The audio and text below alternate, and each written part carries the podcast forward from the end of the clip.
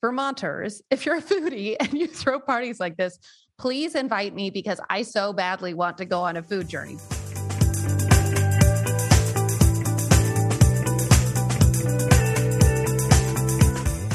Welcome to the Beer Feelings Podcast, where together we are indulging in life and craft beer.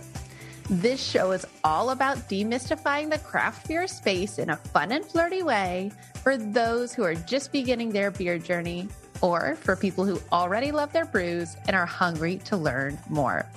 My name is Natalie Jones, and I am the beer drinking gal pal you never knew you had. Well, guys, it is here. The 4th of July is upon us. And in my mind, this is the peak of the summer season. So, on today's episode, I really want to celebrate what I like most about this holiday, which is sunshine, food, friends. Yep, you guys guessed it, all in one, the classic all American barbecue. So, on this week's show, what I want to do is help you choose the perfect beer to match the vibe of your backyard barbecue this Independence Day. Let's get started. Now, because we all choose to celebrate the 4th of July just a little bit differently, I how I wanted to structure this episode is I'm going to paint a picture of three different kinds of barbecues and then I want to pair a beer or two uh, to each of these scenarios. So let's let's dive right in, shall we? So first I want to start with the classic all American barbecue. Now, at this type of event, you can expect hot dogs, hamburgers, someone's bringing potato salad. There's probably a fruit salad somewhere in there. Uh, but like I'm seeing old Navy t shirts. And honestly, more likely than not, this barbecue is going to be a potluck. Now, this 4th of July celebration is near and dear to my heart because it is the barbecue of my childhood. We would spend all day outdoors at the pool, and then we would walk back home and have a nice little gathering on our cul-de-sac.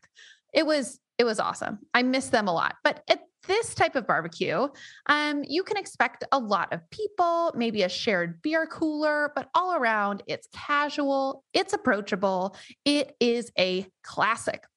So, my recommendation with this style of barbecue, whether you're hosting or maybe you're just bringing something to drop in the communal beer cooler, is to contribute something that's easy for a lot of people to love, but still is special somehow in a very approachable way. So, my first choice is going to be a wit beer. So, it's going to be a wheat ale that has orange and coriander added in. We did a whole episode on it. It was lovely. Uh, but more specifically, to make it just a little extra special, maybe you go for something that uses blood orange instead of just a bunch of normals in there. So, or like, I guess another example, maybe some brewery adds in like some honey for just like a little bit of sweetness. But wit beer, all around, great beer. And I think if you add in a little something like extra, it would make people go, hmm, like, what is that? But for the most part, it's going to get along with a variety of different kinds of people and food. And that's really important to do if you're working with a potluck and you don't really know all that's being served. The other option that I think would be fun here would be like a summery fruited blonde. Uh, the one that I had that I'm imagining is one that I drank last year on the 4th of July. It's from a brewery in Colorado called Resolute Brewing Company. And I think it was called like the red, white, and blueberry. Or like it had a cutesy name, but it was a it was a blueberry blonde. And it was just, guys, it was so easy to drink. It was a lower ABV so, not going to get the neighborhood tanked and just mellow. So, it played nicely with others. Like I said, easy to drink. Happy to bring that to a potlucky all American classic. I'm really imagining like the old Navy flag t shirt kind of barbecue. So, with that being said, let's move on to barbecue number two, which I am calling the Pitmaster barbecue. Now, for these hosts, this day is centered around smoked meat. The hosts for this kind of barbecue prepare for the 4th of July for weeks. They've tested out a variety of different dry rubs. They've invested a considerable amount of money in their smokers or grills or whatever other equipment you need to get the job done. But activities throughout the day are pretty much centered around making sure the meat turns out perfect. So, whether you're in charge of bringing beer to your local barbecue demigod or you happen to be that figure, the beer that I'm going to recommend here is the IPL, the India Pale Lager, which is a new style to me, but one that I'm really excited about. So, as the name would suggest, it has more of a hop forward profile like an IPA, but it's cold fermented. Go listen to our lager episode from last week.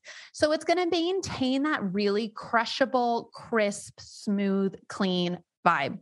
Now, the reason why I chose this beer, I don't think it's going to pull focus from the main event, which is all of that smoky, delicious, like barbecue meat.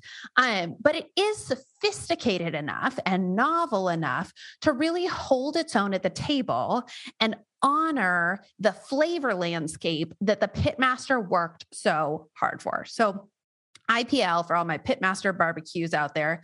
And the final barbecue I'm going to talk about today is the foodie barbecue. Now, back when I lived in Colorado in my single days, when I was still living the apartment life, we had a group of friends that all lived in the same apartment complex.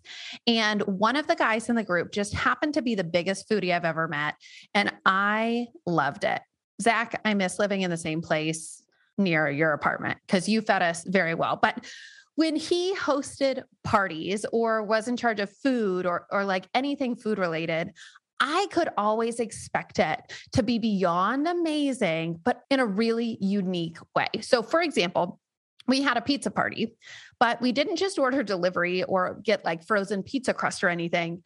Zach spent all day making homemade pizza crust and then invited us to bring our toppings. So we ended up like, because you were only responsible for bringing a topping, you could buy like fancy salami instead of like super cheap pepperoni, things like that.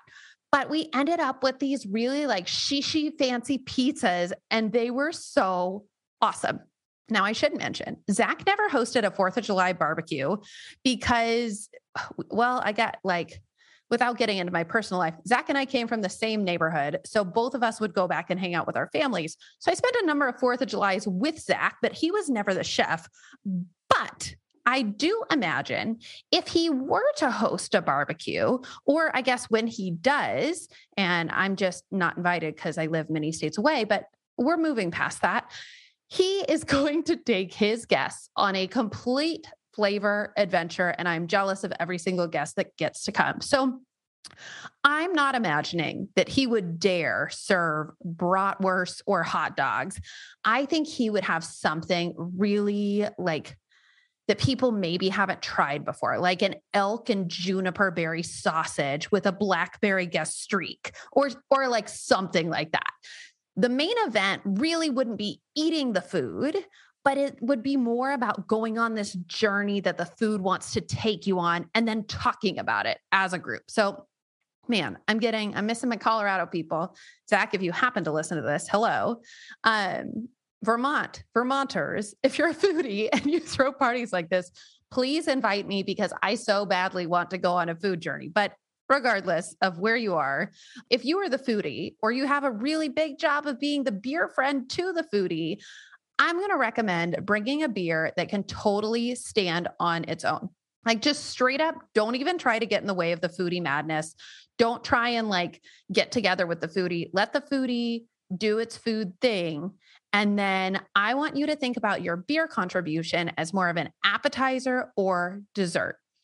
So for me, I think something like a super funky, spontaneous, like spontaneous fermentation sour would be really cool. Um, so for those, I would head straight to a brewery or like a liquor store that you knew had a lot of craft beer selection and you're looking for a sour that comes in almost more of like a wine bottle shaped vessel. It's not going to be in a beer can. We're looking for something small batch something limited edition um, something that sat in some oak for a while. Or if we don't want to go sour, we can go to the other end of the spectrum and look for more of like a, a dark, unique bourbon barrel aged beer. But what I'm looking for, just again, is it's called a bomber. So it's going to be one big vessel, and then I want to share it with my friends. I want to dissect it at this foodie barbecue. And I really want this beer to be part of the entertainment, either before dinner or after dinner. So, man, things I can tell you.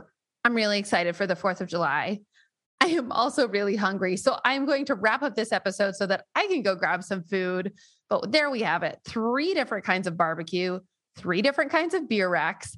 And whatever you choose to drink over the holiday, just shoot me a little message, send me some pictures on Instagram. I absolutely love to see what you guys have going on. But no matter what you're doing right now, or on the holiday, or in a week from now, I always hope you're having a great time and that no matter what you choose to do, you're doing it with a great beer in hand and even better people by your side.